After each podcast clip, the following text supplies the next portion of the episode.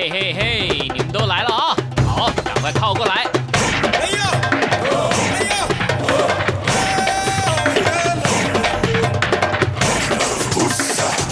想了解台湾吗？一起来收听《台湾红不让》。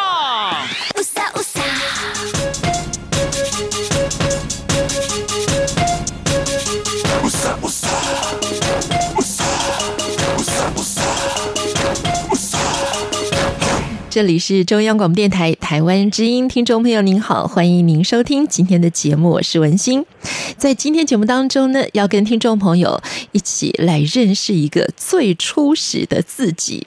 今天我们要介绍的这本书啊，光是书名就可以让我们诶停下几秒钟，好好的来想一想，你有多久没有想过自己的原厂设定？哎，我出生的时候，我应该是什么样的人呢？很多的朋友啊，在忙与忙的这个生活当中啊，可能很久没有想到这件事情了。所以今天呢，我们要跟咨商心理师苏雨欣老师呢，一起来探讨跟了解，怎么样可以活出我们的原厂设定。苏老师，你好。好，文心你好，所有听众朋友大家好。好，我们先来谈一下这个书名。哈，我觉得这个书名很有意思啊，而且大家真的很少会想到说，哎，对耶，我出生的时候，我的原厂设定，我该活成一个什么样的人哦？所以当时苏老师怎么样会想到要用这样子的一个书名呢？嗯，我当时想到这个书名哈，当然是因为我看到我们身边很多的朋友，包含我自己哈，我们都很容易就活在这个社会或者是他人给我们的设定底下。比如说，我们的爸爸妈妈常常会跟我们讲啊，怎样才是成功啊？哦，你这样没出息啊，或者是你要大方一点，不要这么内向啊，等等的哈，就会常常跟我们的天性有一种违背的感觉，好像硬要把我们变成另外一种人才叫好。嗯哼，那这个其实就是大部分的人感到痛苦的原因，因为他不太清楚怎么样才会被这个社会所接纳。吼，那他一直在追寻这个被社会接纳的过程中，最后却忘记了我们。其实要从自我接纳开始，是，所以这个原厂设定就像是大家手上每一个人拿到的手机，好，你刚拿到手机的时候，其实它就不是一张空白的纸了，它里面就有很多它原始的功能，它擅长的地方，好，每一台手机都是不一样的。那我们人也是一样，我们更是每一台都是完全不一样的一个原厂设定。那我们要认识的就是说，我们这个原厂设定怎么样运作是最顺畅的，而不像很多人会。去下载别人的软体，或者是完全重灌自己的主机，结果最后导致用起来卡卡的，甚至整台宕机，好，那就很可惜了。是，嗯嗯，但是啊，我看苏老师的经历啊，您呃过往的一些工作上的经历哈啊，我都觉得哎，老师应该也是经过了一番摸索之后啊，慢慢的认识了一个最初始的自己，或者说真正的想到知道说，哎，自己要做什么事情。像我看苏老师的经历里面提到一个大家可能没想到，嗯，资商心理师在十九岁的时候呢。也曾经进入到演艺圈当练习生哎，哇！你没有走明星这条路啊？其实我从小第一个志愿就是想要当表演者，嗯哼，就是我非常非常喜欢表演这件事情哈，所以那时候十九岁就进入呃演艺圈的经纪公司开始培训。那在那个培训的过程中哦，我就有两个蛮重要的状态哦，让我最后是退出演艺圈的。第一个状态就是他们会。希望我们是非常非常瘦的，一定的。所以这个对于我们女性来讲，就是一种苛责。我真的是每天进到经纪公司，就是先被骂你这个肥婆哦，怎么长成这样之类的，很严重哦，就是很羞辱的那种状态。然后第二个状态就是，呃，演艺圈会希望女性的形象是有一种傻白甜的形象。嗯哼，对。所以你如果太聪明、太会讲话，然后看起来太厉害，哇，他们就告诉我，大家不会喜欢你。所以我在那个经验里面呢，是感受到我的样子，甚至我的性格是不被接纳的。他们希望我努力的扮演他们眼中认为会红的那种女性的模样。哈、嗯，这个是让我非常痛苦的一个过程。嗯嗯，所以我最后才离开了演艺圈。嗯、不过，我觉得刚刚苏老师所提到的这个普遍来讲哈，我们对于年轻女性的形象哈，也是在过往的时候呢，嗯、我们会认为啊，像这种眼睛大大的啦，然后扎着扎着就觉得哇，好无辜啊，笑起来好 甜美的女性的形象啊。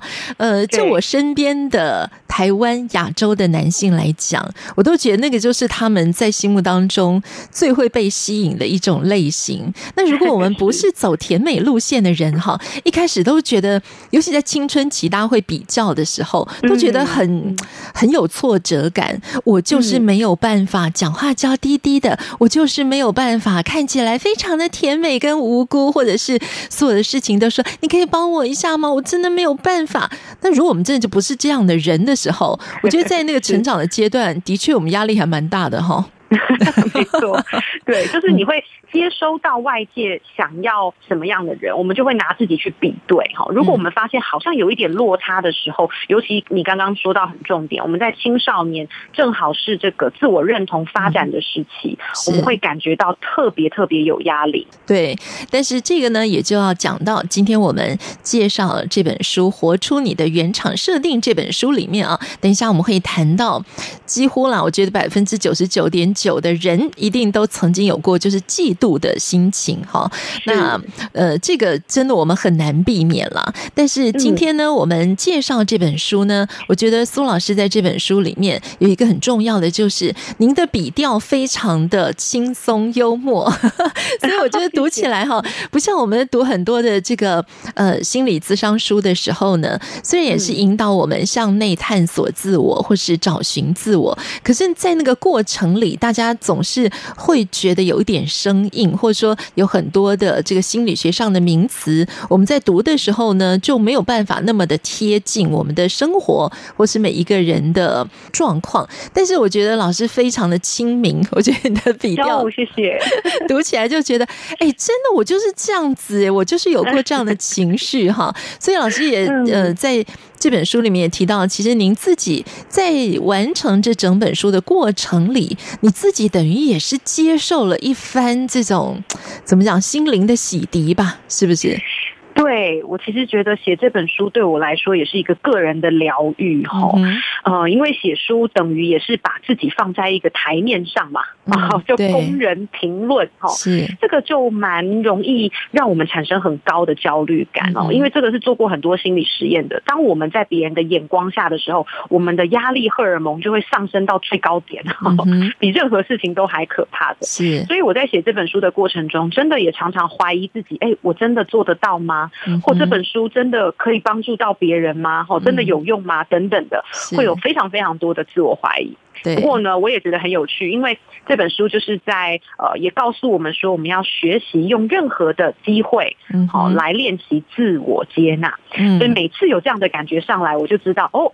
又是给我一次自我接纳的练习的机会哈，我就马上静下来哈，就不逼自己继续写了。我觉得马上静下来，开始好好做练习。所以这本书呢，我们除了可以跟着苏老师所规划的每一个篇章啊，更加的探索自我之外呢，老师也有给我们静下来的时刻，就是给我们一些练习。好像我们在读完了一个篇章的时候，老师会希望说，你现在呢就把自己安静下来。然后给自己的一个呃跟自我对话的机会，好像安静下来这件事情呢，虽然很必要，但也是现在的大家忙碌的行程当中啊，我们最最容易被我们所忽略的。所以这是老师特别要 提醒我们的，是吗？对，呃，现代人很多人都会说失眠，嗯嗯，其实失眠他们都会来找心理师或医师去治疗睡眠这件事情哦，但是。我都会跟他们讲一句话：你只要活得好，你就会睡得好。所以不要去治疗你的睡眠，你要先去问问你活的时候，有没有安静下来的时刻，让自己静下来，你才有办法睡着嘛。如果你活的时候都是很急、很赶、很冲，往目标去冲，然后永远觉得自己不够好，嗯，那你一定会睡不好。这是呃，一定会是互相呼应的事情。所以我都会邀请大家哦，因为很多人睡前都在看手机嘛。对。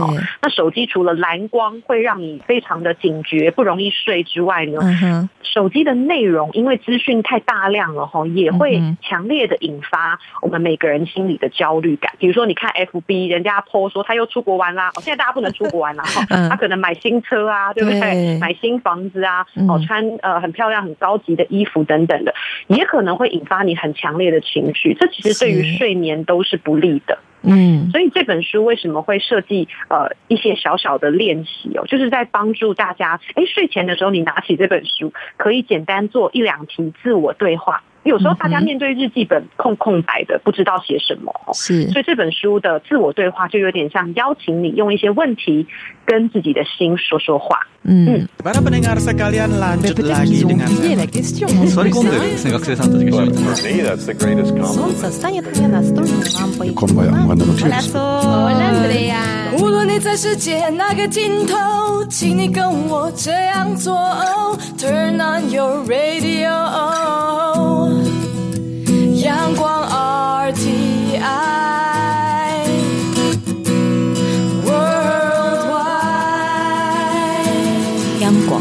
联系世界的桥梁。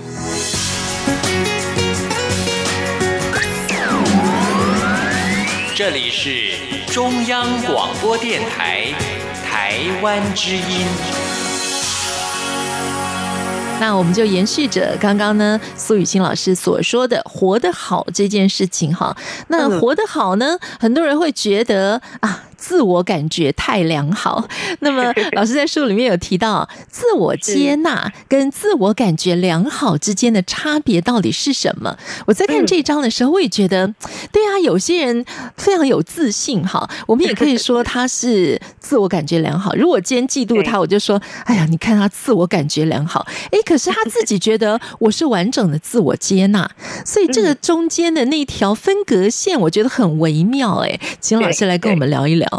好，呃，如果是单从外界看起的话，的确一时间蛮难分辨他这个人是真正自我接纳的自信呢，还是自我感觉良好。嗯，但是你如果观察久了，可能就会有一些端倪。比如说像这两种人，他们的自尊的形态就不太一样。嗯，什么意思？哈，就是说虽然看起来都非常的有自信，但是自我感觉良好的人，他是一种防卫型的自尊。嗯哼。意思就是说，呃，他有点像是穿着一套很闪亮的盔甲，嗯，就是告诉别人说我很好，我很棒，嗯，但是他可能内心呢是。因为太害怕被看到不好的地方了，所以他完全无法接纳他自己的不好的部分。嗯哼，我我举个我爸爸的例子来讲好了，出卖我爸爸哈，因为我爸爸就是一个很高自尊型的人，他对自我要求很高，不管是他的工作、他的健康、养生，哇塞，他都要求他自己要完美哈。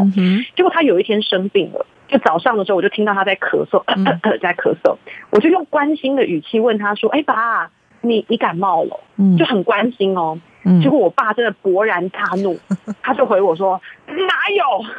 可是他的声音是着瞎的，回我：“哪有这样子？”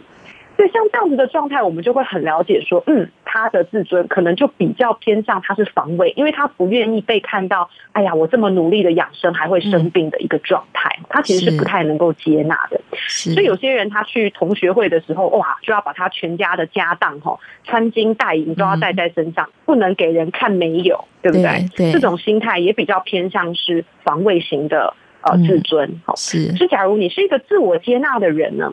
你就会过得比较平衡，你不需要靠别人的称赞来提高自己，那你也不会随便的因为别人的贬低而轻蔑自己。你非常清楚知道你的优点在哪里，那你的缺点在哪里？哦，所以有人当骂你的时候，你可能就会说：“哦，对啊，我有这个部分。”嗯，好，你就不会那么勃然大怒，说我哪有这样子。对，所以这种两个状况呢，其实相处久了之后，还蛮可以看得出来的。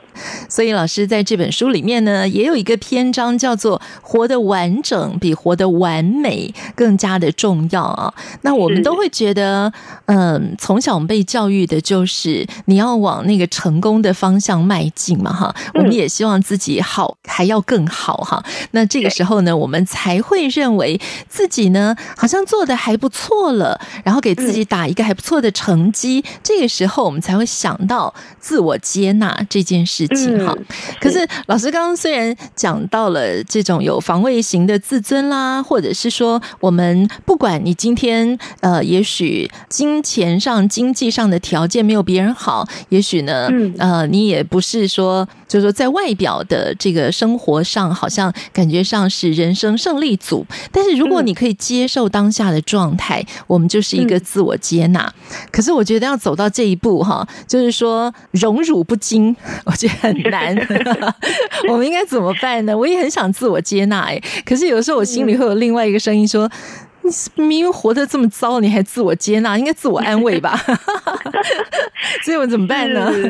哦，我觉得很很多人好像文心一样哦、嗯，我相信你们都是非常非常努力的人哦。嗯、因为很多呃朋友在听到我在谈论接纳这个概念的时候，嗯、哇，大家都很紧张哎，嗯哼，都会说心理师，我们不应该接纳太接纳吧？哈，我觉得太接纳呢，我们就没有办法成就一番大事业哈。我们应该要逼迫自己这样，嗯，那可是这。这就是我们大家对接纳的一个误解。嗯，很多人会觉得接纳就是什么都不做，好，嗯，就是现在我这样子就很棒了，好，是。那大家会觉得这就叫做接纳。我现在躺在床上，我就很棒。可是其实这个这个过程顶多能叫做放松放空嘛。哦，可是接纳它其实是一种需要持续保持的能力，甚至说是一个信念。比如说像你刚刚讲到的一些外在的成功，其实能达到一个外在的成功，你非常客观的状态下来看，它是需要非常多元素的。嗯哼，不光是你，有的时候我们常常会跟个案讲说，我们个人其实真的能够决定的因素太少太少。就算你是天之骄子，你是天才，嗯，可是你能达到成功，你中间还需要非常非常多的元素。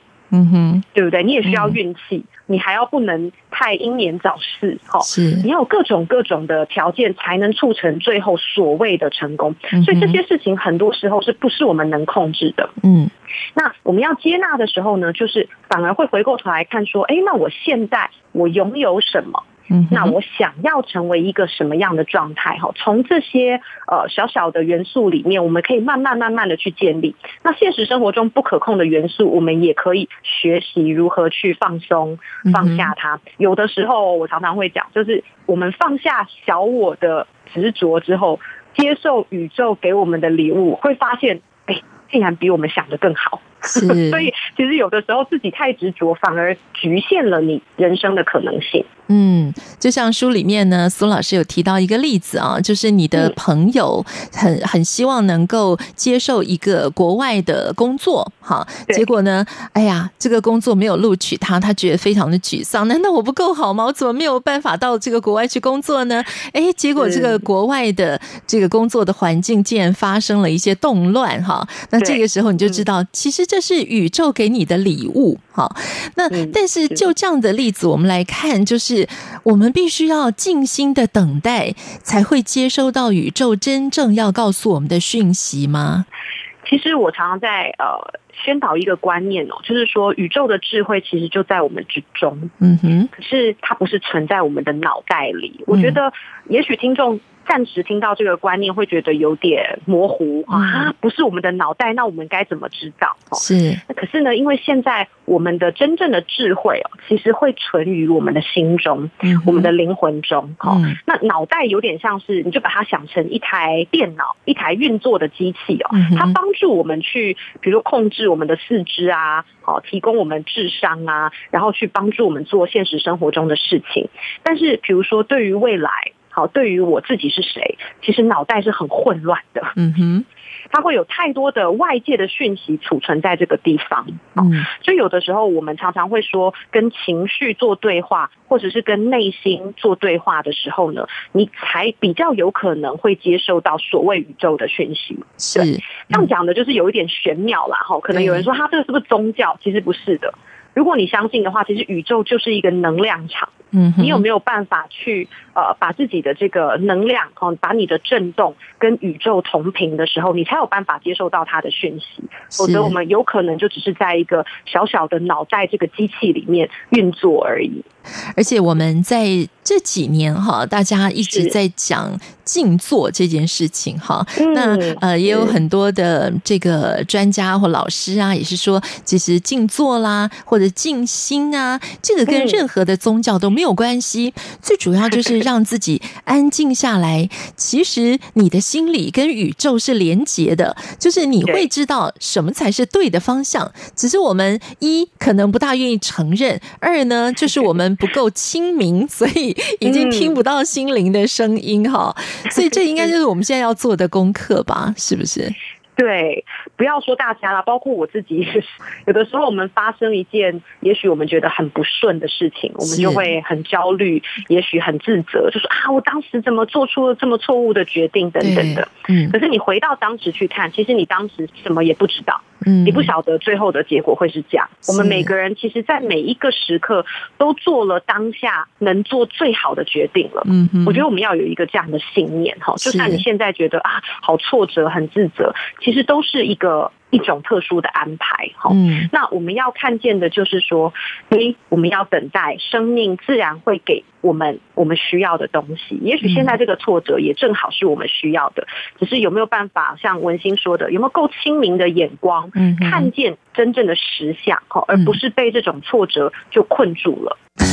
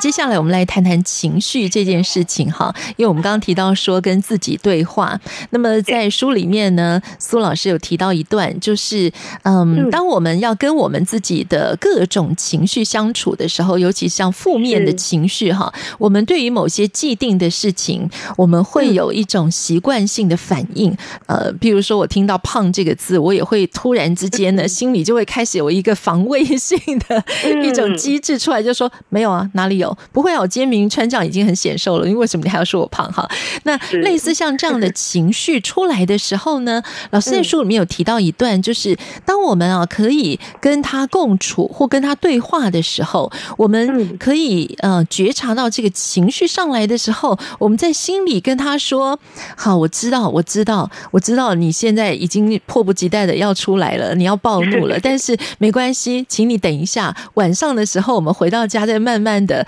我们好好的再来对话一下，解决一下。哎，真的可以这样做吗？可以耶。嗯，我我常常鼓励大家把情绪当成你的员工。嗯哼。这是一个很很奇怪的比喻，是，就是呃，因为我们心里的情绪不止一种嘛，它有非常非常多个，所以你可以把它当成你一个又一个的员工哈。那可是，比如说像我们有比较喜欢的情绪跟比较讨厌的情绪，对吧？是。那比较讨厌的那些情绪，一定是你平常都把他们赶走，或者是你都忽略他们，嗯，好，把他们关起来，哦，这些员工都被你这样子对待，他们一定很不爽。嗯，所以有的时候呢，我们要在平常的时候就有办法跟这一些员工好好的对话，安抚他们。嗯，好，那他们在我们比如说，如果生气这个员工你很讨厌他，嗯，你平常就要跟生气对话，嗯，就说，哎，生气，你今天出现了，我来问问你。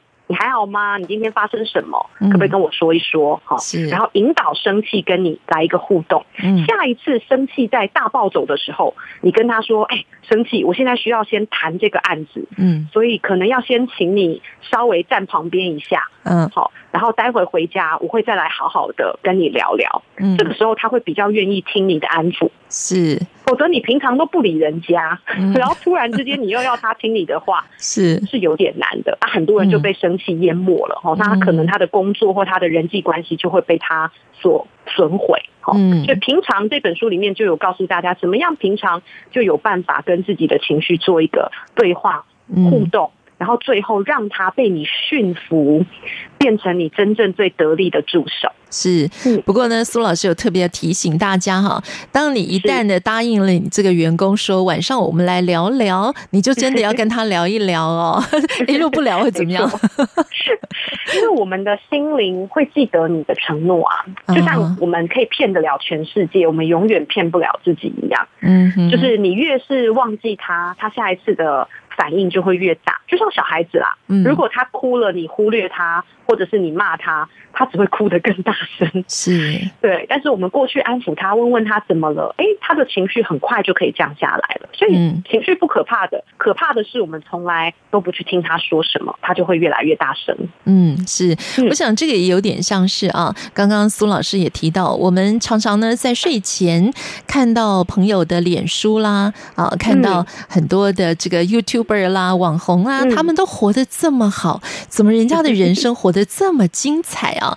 可是，呃，书里面老师有提到一些例子啊，就是很多人在脸书上特别 po 出啊，我的家庭啊，就是幸福美满啊，又和乐融融啊。可是事实上，我自己才知道，我真实的生活或者我的心情现在是一个什么样的状态啊？那这个时候呢，为什么我们要伪装自己啊？那这个老师有提。提到一个像是，譬如说人格面具啦，或者是说我们总是希望可以让别人看到我们好的一面，那我们为什么要来隐藏自己觉得好像无法见人的那一面？我觉得这个是蛮多人想要探讨的一种，可能自己也都不了解的心理状态耶。嗯嗯嗯，呃，在荣格心理学中，我们有两个很重要的名词要介绍给大家哈，也是这本书的一个主轴。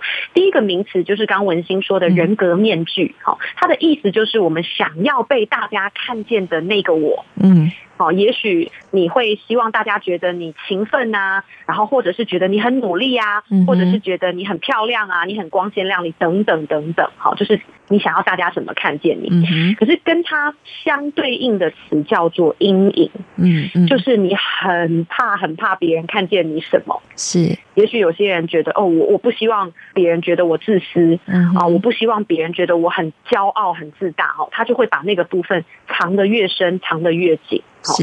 那其实这两个部分呢，都是我们的一部分。比如说，你说人格面具它不好吗？其实不会，它也很重要。我们在展现这种所谓呃很优秀的自己的时候，是帮助我们可以融入社会的。嗯。比如说你很勤奋努力，老板看到你，哎，就帮你加薪升官，当然很好啊，嗯、对不对？所以其实人格面具是我们呃创造人生蓝图的一个工具。但是最可怕的是，如果你觉得你的面具就是你，这就是很可怕的事情。比如说我们刚刚讲到，嗯、觉得自己就是勤奋努力的人，嗯，他完全觉得自己只有勤奋努力哦，嗯哼，他如果放松下来的时候，他就会焦虑。就像很多我的朋友，嗯，连假日都带电脑出去玩，是，然后一直在回公司的 email 或者是 line 的讯息当中，嗯哼，这就表示他没有办法放下他的勤奋努力任何一秒钟，他担心别人发现，哦，原来他也是会懒惰的，原来他也是需要休息的，他无法接受别人看到他的阴影面，嗯，他就会把面具戴得很紧很紧，粘得很紧，这样子。是，所以这个人就等于失去了弹性。即便你看他好像是一个很优秀的人，可是他已经失去了弹性，他就不可能完整。嗯嗯。所以完整的意思就是说，也许你有勤奋努力，你也有懒惰休息的时候。嗯哼。只是看你这个主人要怎么样分配这一些特质出现的时间。这就是这本书想要告诉大家那种完整的感觉。而且有一种心态啊，可能是我们从小在我们的这个家庭教育。当中啊，就被植入的一种错误的迷思，就是只要有人呃称赞你的时候呢，从小啊，像有人说，哎呀，你小孩真的长得很可爱耶，然后爸妈就说还好啦，还好啦，谁谁谁家比较可爱，或者说，哎，你的小孩功课很好哎，哎，还好还好，就一般般。所以我们接收到的一个讯息，就是老师在书里面有提到的这个名词叫冒牌者症候群，就是我们觉得。我不配，我不值得。真的，人家说我很好，我真的有这么好吗？我们最后都会打上一个大大的问号。这个当然也就是我们没有办法认识我们自己的原厂设定，或是我们最初始的自己，没有办法去接纳自己。那么，我想接下来是不是请苏老师也来跟我们聊一下？我觉得我们大家真的都是，我们可以说是谦虚，没有没有没有，真的我没有那么好，真的没有那么好，你相信我。但我为什么要那么谦虚呢？人家外国人都说，对呀，我就是这么好，因为我很努力呀。这个我们是可以跟他们学一学哈。对，这的确有一点这个文化民情上的差异啦。我们就是比较。被文化去鼓励说我们要谦虚为怀啊，谦卑谦卑再谦卑啊，我们真的是从小被说到大。那国外的人他们比较个人主义哦，他们就觉得不需要那么在意别人的感觉，对。哦，我自己开心就好。嗯，其实我觉得这两种文化都有它的优点跟缺点，也不是说我们要完全的去学西方人的文化哦。我们只要看到说，哎，我们现在这个文化有哪些部分其实是可以再做调整，嗯，会让我们个人的身心健康比较。要好一些些哈，我们当然可以去调整。是刚刚文心讲到的这个冒牌者症候群哦，他就是当别人称赞他，然后呢，他的内心不是暗爽的说啊，没有啦，没有啦，其实内心就说嘿嘿嘿，好开心哦，没错没错，我做的真好。嗯，他的内心是真的觉得天哪，不要再夸奖我了，哇，好尴尬啊。啊！不要再说了，我怕被人家发现哦。就是，嗯，冒牌者症候群的内心是痛苦的，嗯嗯，甚至他会觉得你越夸奖我，嗯，也许你是不是带有什么目的？会不会你是在讽刺我？哈，他的内心其实是会很紧张、很焦虑的状态，是，而且他会觉得他做的好的事情都是幸运呐，运气好。或者是别人也做得到，吼，我这个没什么，嗯，他是真心这样觉得，是，那这个才会有问题。如果你只是表现社会化的谦虚，可是你内心还是蛮为自己高兴的，就不在此内，嗯，好，大家可以安心一点。是，但是冒牌者症候群，我们发现真的有越来越多，呃，客观条件上算是蛮优秀的人士。哦，社会中间分子啊，等等的，嗯哼，越来越多人有这样子的状况。嗯，反而哦，他们有很多很多客观条件上看起来很厉害的地方，嗯、他们越容易变成冒牌者症候群。嗯，像是美国第一夫人、前第一夫人奥巴马、蜜雪儿、嗯、是，或者是演这个妙丽的艾玛华森哈、嗯嗯，他们都公开承认，他们内心是。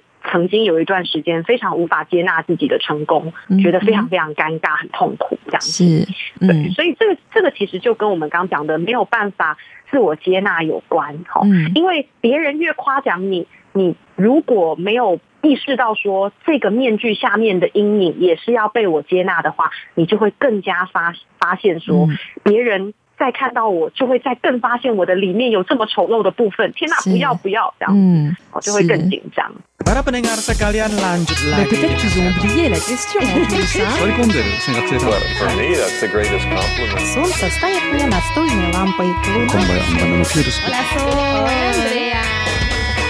无论你在世界的哪个尽头，请你跟我这样做。Turn on your radio.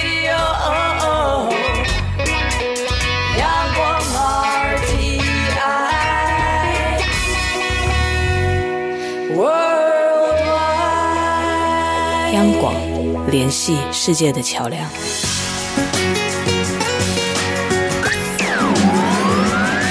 这里是中央广播电台台湾之音。我觉得还有另外的一种心态啊，也就是我们刚刚节目一开始提到的嫉妒这件事情。所以有的时候我们都会从呃，就是当我们越来越社会化的时候啊，很多人会慢慢的学会说，我处事要低调一点。所以当我被别人称赞的时候呢，我不能太过张扬，我不能喜形于色，因为嫉妒是每个人都会有的心态。我好怕他嫉妒我，而嫉妒的背后，他会不会又开始要陷害？爱我啦，在外面讲我的坏话啦，或者是当你有这种类似在职场中、生活中受伤的阴影的时候，这个时候呢，我们可能就会比较没有办法诚心的去接受别人对我们的赞美哈。所以接下来我们来讲嫉妒，老师说要跟嫉妒和好哎、欸，那 我们会嫉妒别人，我们也怕别人嫉妒我们。嫉妒真的是人性吧？哈，人的天性对吗？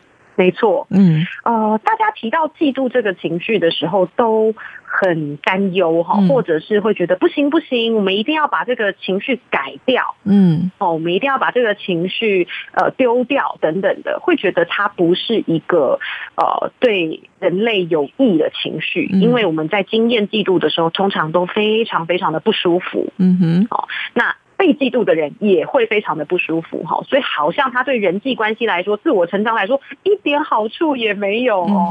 可是我就很感兴趣啊，我就会想说，这么不具社会化优点的情绪哦，为什么会被演化下来？嗯哼，哦，就请大家想一下哦，假如呢，我们在石器时代的时候，我们人类没有嫉妒感，你们可以猜想一下。我们还有可能演化到现在的文明进步吗？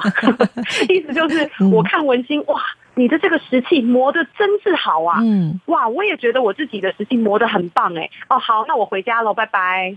然后没有任何的感觉，而不是说，哦，我看到文心的这个石器，嗯，磨得很利耶，不行，嗯，我回家一定要磨得比他更利。大家有感受到吗？对，这一种文明进步哦，嗯，其实就是嫉妒带来的礼物。嗯哼，嗯，所以，我们人类其实是不可或缺的。嗯，呃，需要嫉妒这个情绪。可是，嫉妒它会有危险，是因为在你感觉到嫉妒之后，你选择了什么样的行为？嗯，所以我常常在宣导，就是所有的情绪都是。OK 的，嗯，都是很有用、很有意义的。没有一个情绪我会叫它负面情绪。嗯，它也许让你不舒服，你可以叫它不舒服的情绪。嗯，可是它并不负面，因为它都有功能。是，哦，那就端看你怎么样运用这个情绪。也许这个嫉妒感觉可以让你毁了一个人，对吧？因为你很。嗯想要赢他哦，你可能毁了他，哇，这就是一条人生路哦。可是也可以是一个嫉妒的感觉，让你觉得嗯，好，那我来了解一下自己，我发生什么了？我在嫉妒什么？那我想要的东西，我有没有朝这个方向前进呢？我该怎么做？等等等等。如果你是走这个自我反思的方向，你的人生路就会截然不同。嗯，所以情绪没有对错，端看你在情绪后做出怎么样的行为。那当然，越有建设性的行为，越可以发挥这个情绪带来的礼物。嗯，是。那么提到上天所给我们的礼物啊，呃，苏老师在书里面有提到的一个，也是上天送给每一个人专属的人生礼物，而且这个礼物呢，要你自己每一个个人，我们要一个一个去打开，就是伤痕所留下来的情绪的包袱。我们很多的人哈，都会觉得说啊，人生真的还蛮苦的哈，因为我们从小到到大呢，都会碰到很多挫折啦、困难啦、呃受伤的感觉啦，我们的伤痕阴影啊，好像有很多这样的名词啊，让我们觉得、嗯、啊，人生这条路走起来真的很不容易哈。那我想我们接下来谈一谈伤痕这件事，因为苏雨欣老师也提到，呃，比起试着去遗忘哈，或者是否定我们曾经有过的这种受伤的经历啦，或者是一些创伤的经验啊，其实。我们应该要把它视为是礼物，所以我们怎么样把每一个刻画在心灵上的伤痕当做礼物啊？嗯，呃，我要先强调一件事情，就是说，如果你因为你人生的创伤或是挫折啊，或者是一些很悲惨的经验，产生任何情绪，包含怨恨啊、好不平啊、委屈啊、难过啊、忧郁等等的。都是 OK 的，就回到我们前面哦，这些情绪都只是来帮助我们更加了解自己。是，所以有这些情绪的时候，不用很急的责怪自己说啊，我怎么还有这种情绪？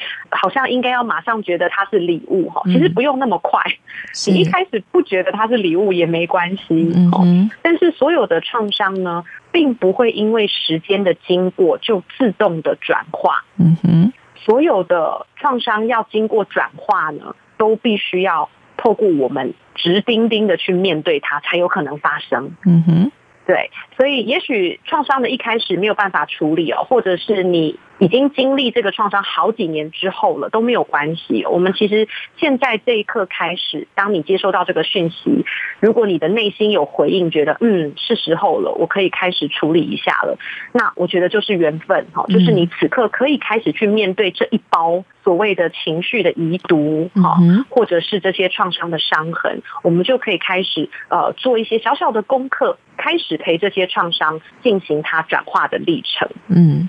是那这个转化的历程呢，就是我们不要再把别人的过错而把自己关入大牢。嗯哼，因为很多时候我们都会觉得啊，自己的人生啊、呃，因为比如说我小时候曾经被虐待，嗯，那我就觉得我这辈子不成功啊，或者是我后来遇到烂的男人啊，都是因为我小时候被虐待啊、呃。我有非常多个案都会结论出类似的话，好，是，但是呢，并不是因为这样子直线关系连下去，而是说你对于这个小时候被虐待的事件，你的看法是什么？你的信念是什么？嗯哼，信念创造实相，好，所以你的信念呢，就会引导你接下来的实相会发生什么？嗯哼，那如果今天我们去处理这一包情绪遗毒，顺带的把你的信念、限制性的信念调整了之后，你的实相也会开始有转化。嗯，所以已经跟小时候这些虐待你的人没有任何关系了。我们的人生的钥匙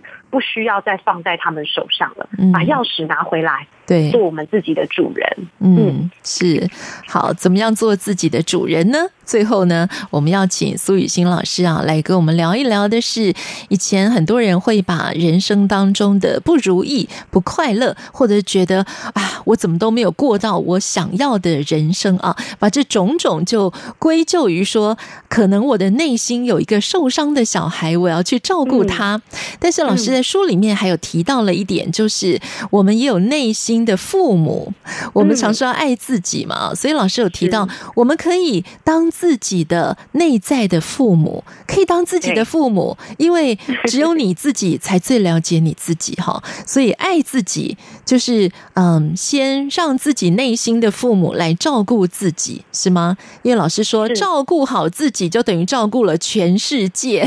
最后我们要来谈一谈 这个想法，嗯，秦老师。是很多人会觉得爱是一个从外面来的东西哦，比如说神的爱，或者是我的恋人的爱，或者是我的爸爸妈妈给我的爱等等的，粉丝给我的爱等等的。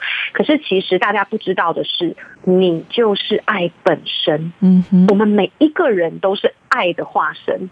只是，也许我们曾经受过一些伤，哈，嗯，让我们跟内在这个爱的泉源的连线品质断线了。是，对，所以你会感觉不到内在的爱。嗯哼，那你跟一些跟跟一些，比如说，哎，你很喜欢的人在一起的时候，哎，可以感觉到好像有爱的感觉。那也因为哦，这个人在你身边的时候，你跟自己的连线品质变好了。嗯，差别就是这样而已，并不是说你交了一个很棒的爱人，他给你很多爱。不是这个意思，所以大家反而要回到我们的内在去丰盛我们自己内心的那个爱的泉源，嗯，好，让他的连线品质变得非常非常的好，他就会无穷无尽哦。不要觉得爱是有有有限制的哈，它是无穷无尽的，可以从你的内在涌现出来。是，那因为这个呢非常的抽象哈，嗯，所以我在这本书里面做了一个内在父母的练习，是因为大部分人。人呢，我们第一次接受到爱都是几乎从父母而来，是，所以父母这个原型哦，这个形象就是带给我们好像最初的滋养的感觉。嗯哼。可是很可惜的哈，真实世界的父母不一定都能做到这件事情，因为他们也是人，对，好，他们也有所限制，也许他们也从他们的父母那边承袭到很多的创伤等等的，所以他没有能力可以给我们我们自己想要的那一种。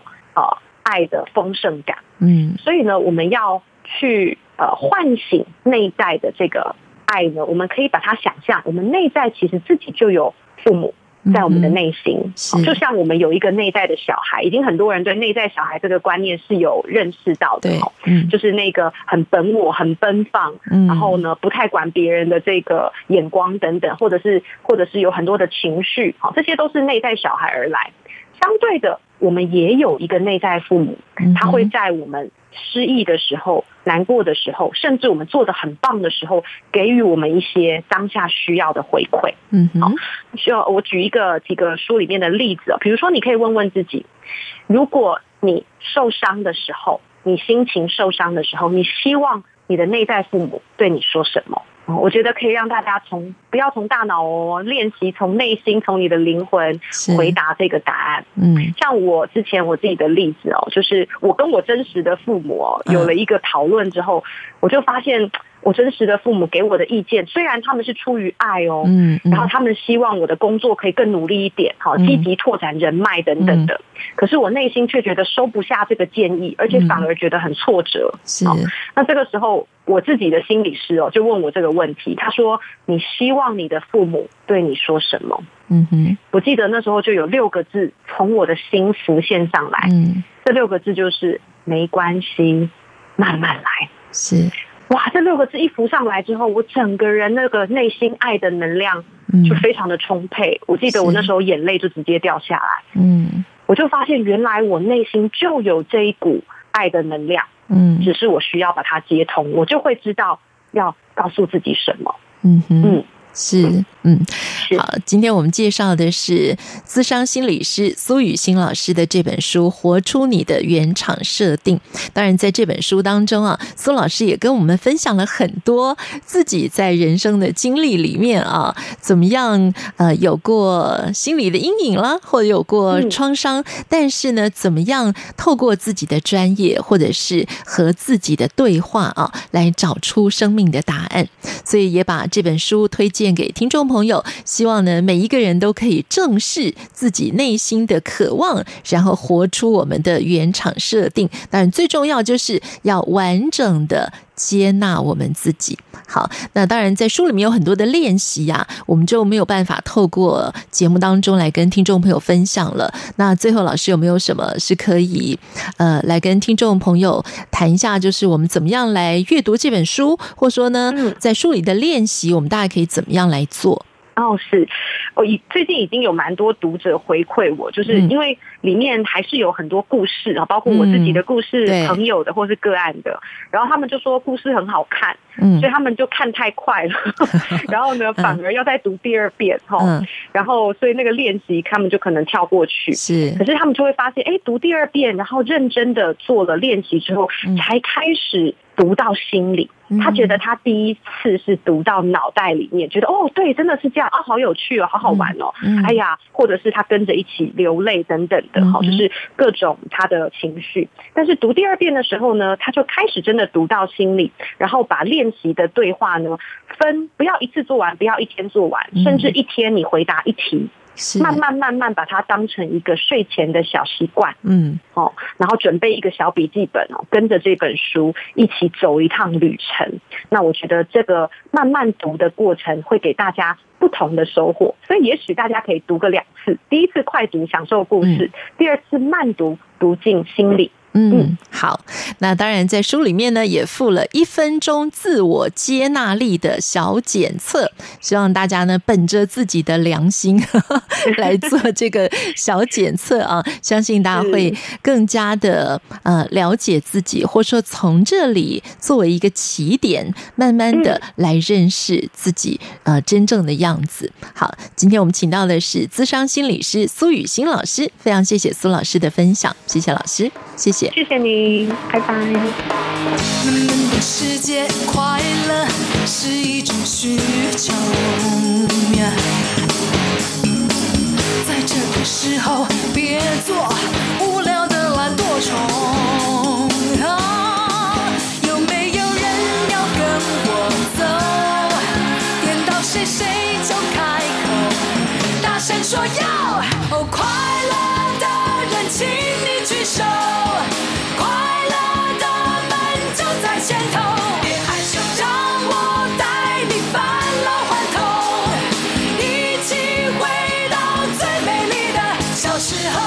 谢谢听众朋友收听今天的《台湾红不让》，待会儿请您继续的收听《两岸观察评论》，我们在明天同一时间空中再见。快乐是一种享受，哦耶耶耶，就是在今天，我要拯救这个星球。两岸观察评论。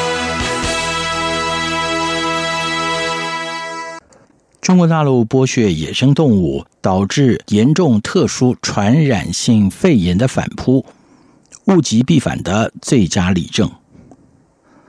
过去五十年来，我们不难发现，有许许多多的传染病，不但从动物跨越物种传播到人类，蔓延的速度也非常的快。这样的案例不胜枚举，从一九八零年代。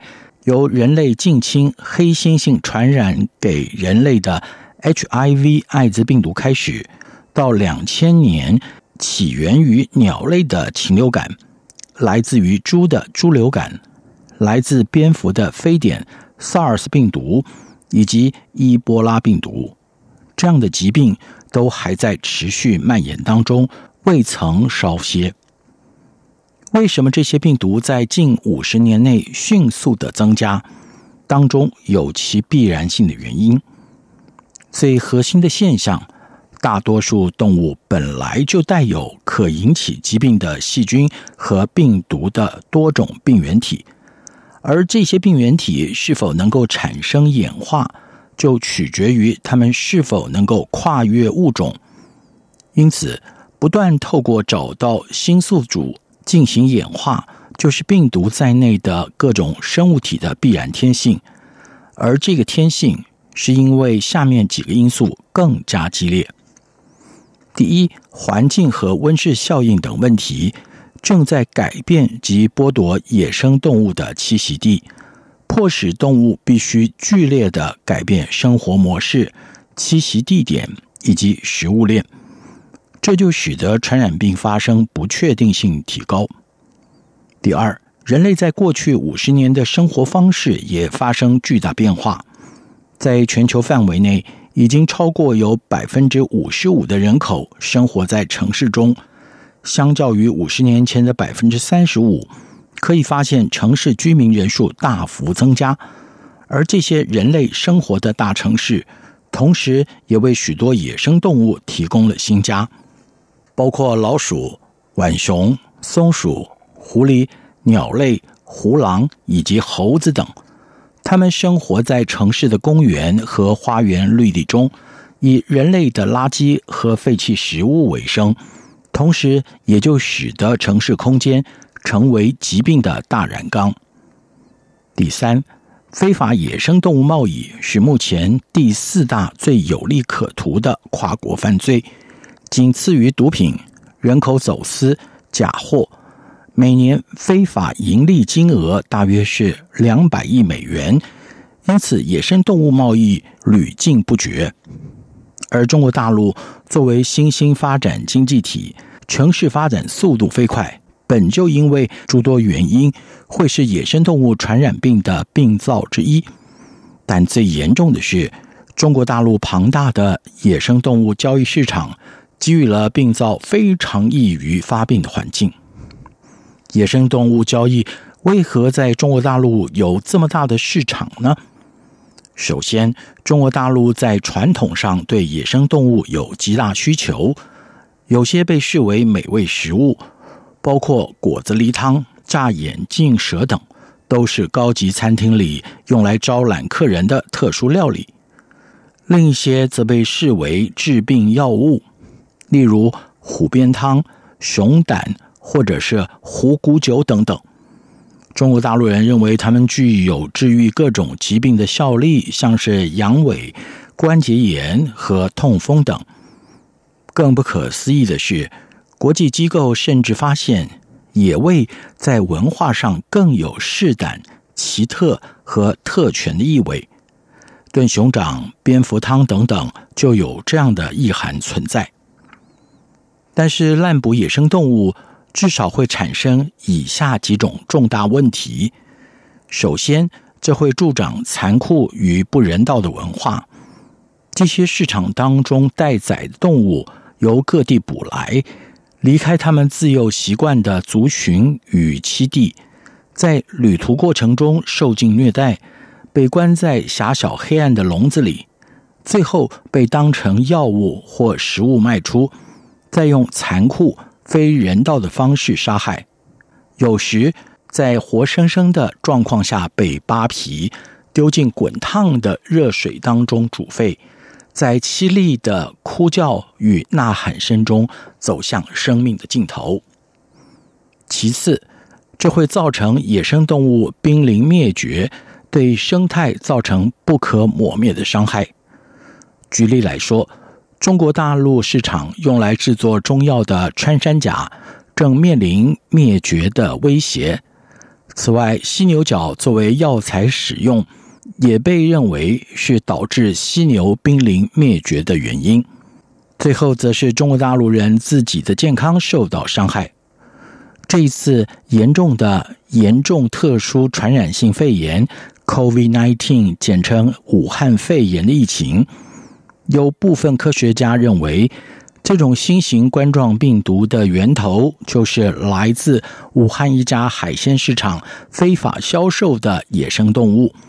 这个市场多年来一直就是以非法或合法方式贩售蛇类、浣熊和豪猪等野生动物闻名。这次中国大陆武汉爆发武汉肺炎疫情，使大众再一次的关注中国大陆野生动物的交易问题。为了防止疫情蔓延，中国大陆政府已经在一月二十六号宣布，在武汉疫情解除之前，暂时禁止野生动物买卖。世界自然基金会 （WWF） 已经发表声明，这次的健康危机应该被视为警讯。许多专家也表示，这纸禁令应该要成为永久措施，才有助于保护濒临绝种的野生动物及维护公共健康。在此，我们呼吁中国大陆政府应当响应环保组织的要求，永久禁止野生动物交易，才能够彻底改善不人道对待动物、生态灭绝危机以及民众健康的困境。剥削野生动物，导致武汉肺炎的反扑，物极必反的例证历历在目，政府岂可等闲待之？